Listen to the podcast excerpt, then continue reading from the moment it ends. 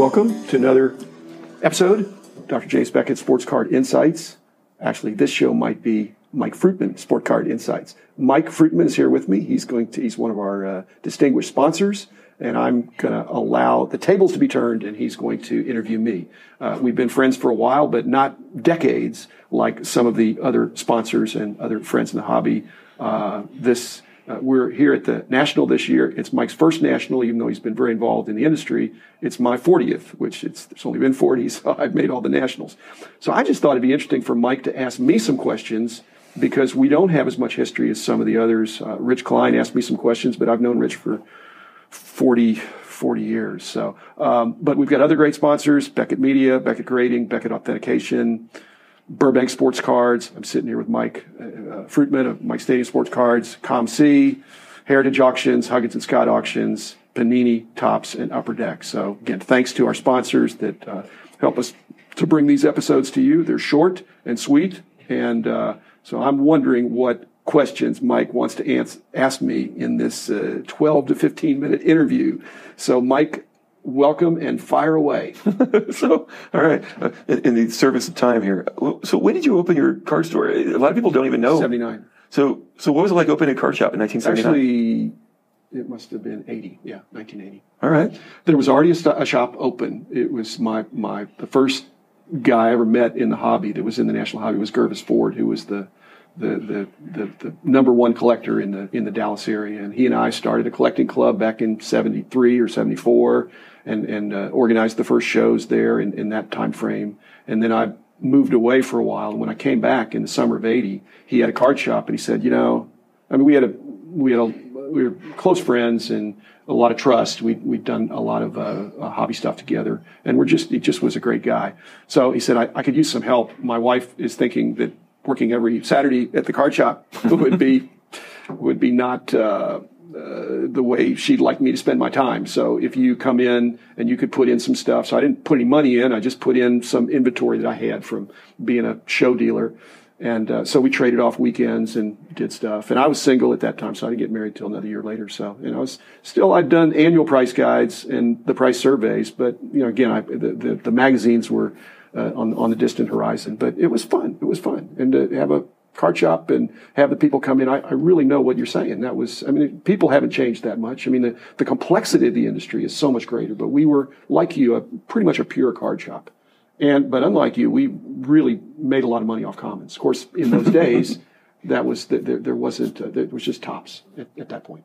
So, you, so you bring up that we're at the national. And so, so how did the first national, how did people find out about it? I mean, 40 years ago. The, well, the first national, uh, you know, Gavin Riley and Steve Brunner and Mike Berkus uh, were uh, uh, were promoters. I'd, I'd met Gavin in whatever 74 or something, and, and he lived in uh, in one of the suburbs of Los Angeles. Had a fabulous collection, and met Brunner and Berkus. Uh, somewhere around that time too. They were they were uh, big collectors and promoters in the L.A. area, and so I was going to those kind of things. And so in 19 79, 80, somewhere in that time frame, they floated the idea of a truly national show. Of course, it was going to start out in LA, but they there, there was uh, their, their shows were doing well, and so we actually put on the inside cover of our of uh, our uh, first price guide.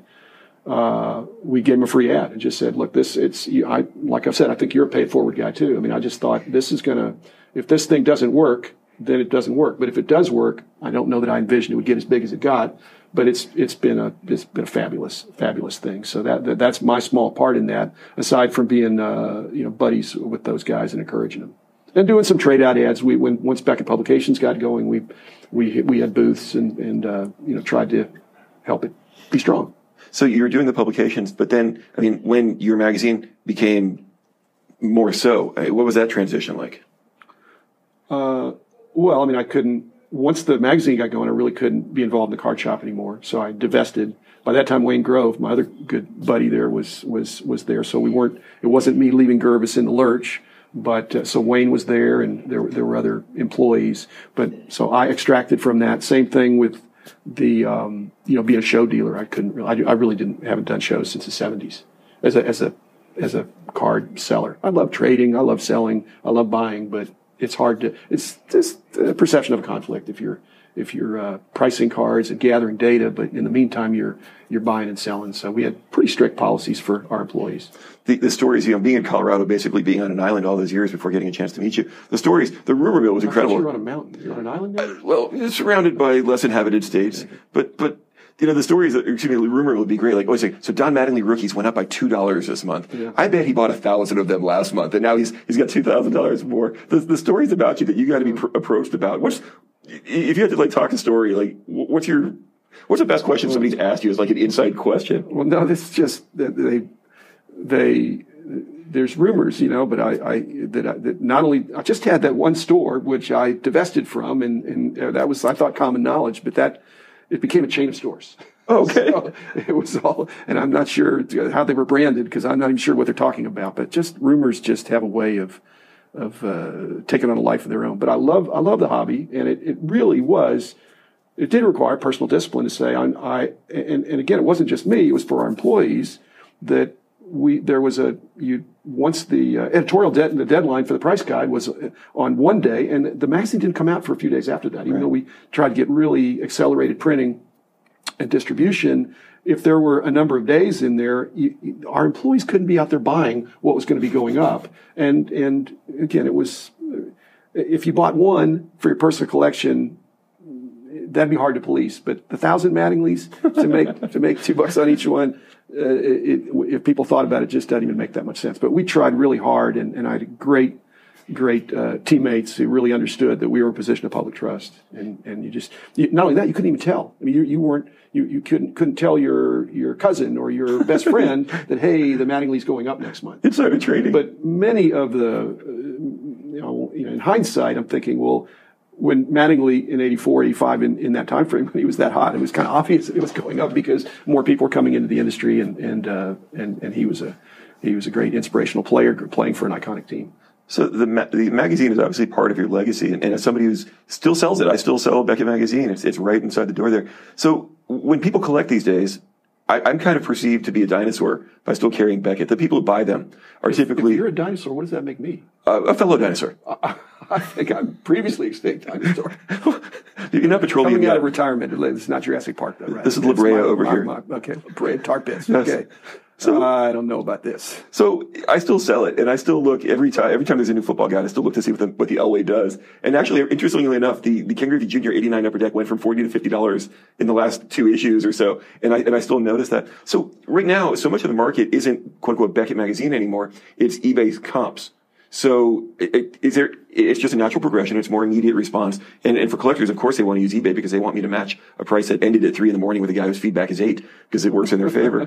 but is there any part of you who who not not from the sales, not from the amount that gets sold, but kind of wishes it was still the magazine? Or are you happy with how things are going in terms of research? Is that a thing? Or well, it's just it's just uh, things have evolved. I mean, there's uh, Beckett uh, Media puts out uh, print publications, which uh, people like having something in their hand, and it's it's well organized. There's books, there's magazines, but there's also an online price guide. Uh, you can get the Beckett Marketplace. You could dig into there and see if something's available there. And that's an actual price from a from a real dealer. There's COMC and there's eBay. And I, I just I don't begrudge anybody that if if they are addicted or they have this collecting bug, uh, to whatever degree, they they should uh, try to see what uh, some sense of what something is worth and uh, to look at more than one source I, I have no problem with that. I think that's that's uh, that's smart. And if they can talk you in to getting you to lower your price based on a, a, a comp that's not a comp, it's like uh, and Rob Barris has this philosophy, but there's there's uh, in real estate, it's location, location, location. For a card, it could be location, location, location as well, because the card may sell for a different price based on the location where it is. So if it's on eBay coming out of a, a, a seller uh, or a distress sale or, or a, somebody with with negative feedback or right. whatever, I mean there could be there's just different prices based on the, the circumstances. Uh, could be an auction where something was misprinted or sure. or um, so, but you need to know your stuff, and uh, our price guides always tried to be monitoring what's going on where willing and knowledgeable sellers are selling to willing and knowledgeable buyers. And so there's going to be some crazy prices out there on either end that we would uh, try to try to throw out as not being representative. Uh, but you know, back in the day, there were a lot of transactions. Uh, the hard part is getting prices for stuff that, that is very thinly traded. Okay. So as a getting to know you, I've, I've become aware you're you're a bit of a Pirates fan. I'm thinking back. You had a Topps Heritage card. Yes. So and it's got you wearing the, the Pirates hat. So was that was that in a pack or was that a special run or what was that? It actually wasn't a pack, and it was a special run. Okay. They made uh, a bunch of them, and I, I still have some, but they made a bunch of them, and they were inserted in the magazines. Okay. Okay, so that's why you could see the fan favorite version uh, that was put in the magazine. Then the ones that were in the packs were certified autographs, and those are tough. Those are tough, and I, they gave me a, a, a couple of those, but that was my my hefty fee that I got was I got a few that of my own signature, which now I realize those are certified autographs. But if I want to autograph my fan favorite card for somebody, they have to get it authenticated. If I autograph it myself, I have to get it authenticated. Something does not seem right about that, especially when I go to Beckett Authentication Services. The autographs, uh, they give me a, a they, they supposedly give me a, a best customer price, but that price is not zero for me to authenticate my own autograph on my own card. But that was fun. It was fun seeing it. It's actually a Roberto Clemente's jersey that I was wearing. He's actually wow. Yeah, yeah. Wow. So that was fun. And, you know, so I just, I forget whether they came down. I guess they came down and did a photo shoot or something. That's fun. So in, in football, you always see the, you hear talk about the coaching tree. So there's the Bill Parcells coaching tree and all the disciples go on to, Yep. to do any number of things. You, you have a pretty impressive, uh, Beckett tree or Beckett coaching tree. I don't know if we're all coaches. I'm trying to be the coach, but they're they're players. They're all stars. We had a fabulous kind of a dream team. If I think back in the day, that, and so I'm really proud of the guys. I mean, I think they were uh, uh, sharp when they came and and, uh, and and sharp when they left, and so many of them stayed in the industry. There are not that many jobs in this industry, but there's uh, there there's former employees of of mine of our company that are at every card company. I think. It wouldn't surprise me. I, I think, I think every card company. I think some of my best friends in the industry, you've got Bill Sutherland, you've got Dave Yeah, Slipka. yeah. And, and it seems like I- Great guys. if I would hire anybody in the world, and, and I would I would hire somebody to work for Chick Fil A because they always get the my, my pleasure, and they, they genuinely I don't know if it's ingrained or whether they really feel it, but the guys you've brought on, I, I, the, the people I know at least, they, it seems like they all catch a bit of you. Well, we basically uh, when we were hiring back in the day, uh, we you weren't looking for experience because there was no experience in the beginning. We, nobody could say, "Well, I've already worked for this other." There was no other comparable, and so we basically hired for ability, but also attitude, kind of equal parts. If somebody didn't have the right attitude, they weren't a team player, they didn't have their own sense of initiative, their own sense of, uh, of ethics, then uh, they we, we just weren't going hire them. And uh, we we made a few mistakes, but mostly we we just had some great guys. So we had a great esprit de corps, a lot of a lot of teamwork. We had a basketball court, you know, in the middle of our office, and so a lot of guys play. And then you really find out about somebody when you're you're banging for rebounds and and trying to. Uh, trying to, you know, I, I, I, I wish I could say they, they just, I got fouled like everybody else. said, wait a minute, I'm the boss. No, no, no, the game was, we, we had some spirited games many times. So this year, uh, I'm guessing due to numerous injuries, uh, illnesses, and, and for whatever reasons, I somehow made the cut to. to, Uh, to- or Well, you've been on the radar for a long time, but uh, you came to our hobby dinner last January, and uh, we'll do that again. We'll get, we'll, we'll see. Based on this podcast, that was uh, part of the genesis of this podcast of just realizing that uh, I don't really want to write an autobiography or do a, a book. I don't because I'd be editing it. I want to just you know talk to my friends uh, over this podcast medium and uh, and and have uh, enjoyable conversations like today. We're pretty close to the end. Okay. And I appreciate your candid questions. Mike, we'll do it again. We may not do this exact format, but we'll talk again. I especially want to give you an opportunity to share some of your wisdom with uh, what's going on in card shops, uh, which again, I think is important, an important aspect of the health of the, of our hobby that we love so much. So Thank you. thanks, Mike. This is uh, this has been my pleasure. Mine too.